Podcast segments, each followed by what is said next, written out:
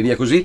Eh, queste note che sto intonando accompagnandomi con questo simpatico ukulele sono quelle di ehm, Alfieri, una canzoncina del passato, ma del passato remoto degli Elio Storie Tese. Dovete sapere che era il 1985 anche 86 e poi 87 e poi 88, insomma quei 5-6 anni prima dell'uscita del nostro primo disco, ehm, in cui usavamo questa canzoncina per salutare il pubblico come, come ultimo brano. Canzoncina nella quale ognuno dei, degli allora quattro elementi degli Elio Storie Tese, Elio, Roccottanica, Cesareo, Faso, si presentavano ognuno con una sua storia più o meno surreale.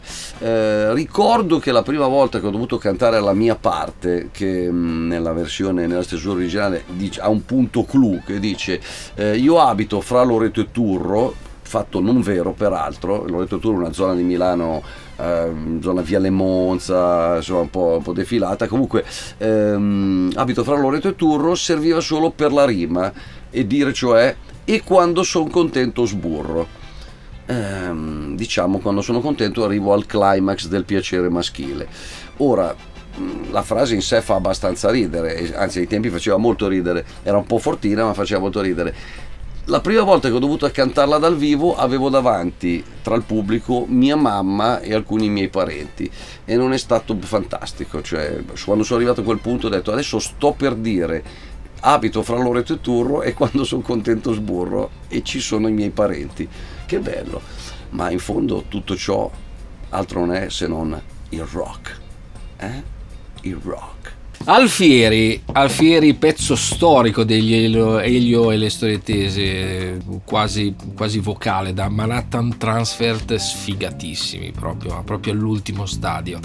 E ognuno di noi si presenta no? per quello che faceva, dove era, cioè di lodare non mi stanco, eh, il giorno che ti ho conosciuto suonavo esclusivamente il liuto ed ero appeso ad un paranco, insomma immagini un po' fantasiose. Cosa succedeva all'interno di questo pezzo? Succedeva che dopo tante volte che veniva eseguito eh, cominciavano le interferenze, soprattutto le interferenze degli altri su di me, ma in particolare di Faso e di Elio perché Rocco Tanica era impegnato a fare sempre la base musicale, quindi non poteva intervenire, se no secondo me anche lui ci avrebbe messo del suo.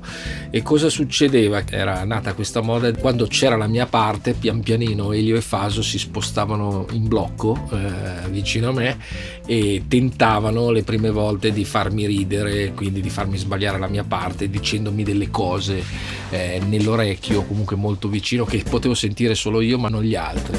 Ed erano cose di un qualunque tipo, adesso non ve le sto neanche a citare, comunque cercavano sempre delle frasi per farmi ridere è stato molto faticoso, è stato un momento intenso perché ho dovuto fare veramente un lavoro su me stesso per isolarmi da tutto e mentre cantavo la canzone farmi proprio un lavaggio del cervello, non ascoltare, non ascoltare, questa cosa non fa ridere, non fa ridere, non ascoltare.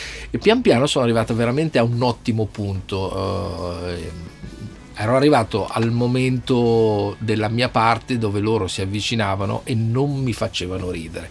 Questa cosa qui non è piaciuta alla coppia di, di guastatori e quindi il, proprio la versione che sentite tutti, che conoscete, è quella dove c'è stato il cambio. Il cambio è non dobbiamo più cercare di farlo ridere a parole, ma visualmente. Quindi cosa succede?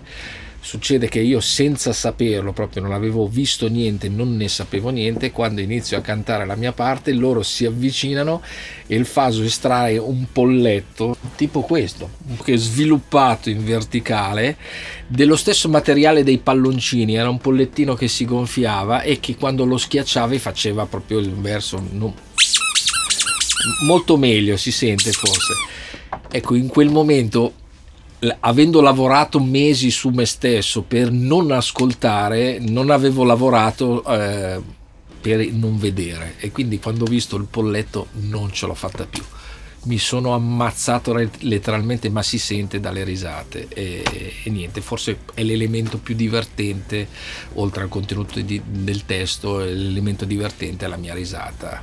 Eh, quindi diciamo che la mia sofferenza è arrivata all'apice in quel momento perché non ce l'ho fatta. Il mio, il mio io non, ha, non è riuscito a contrastare questo momento. Buon ascolto con Alfieri.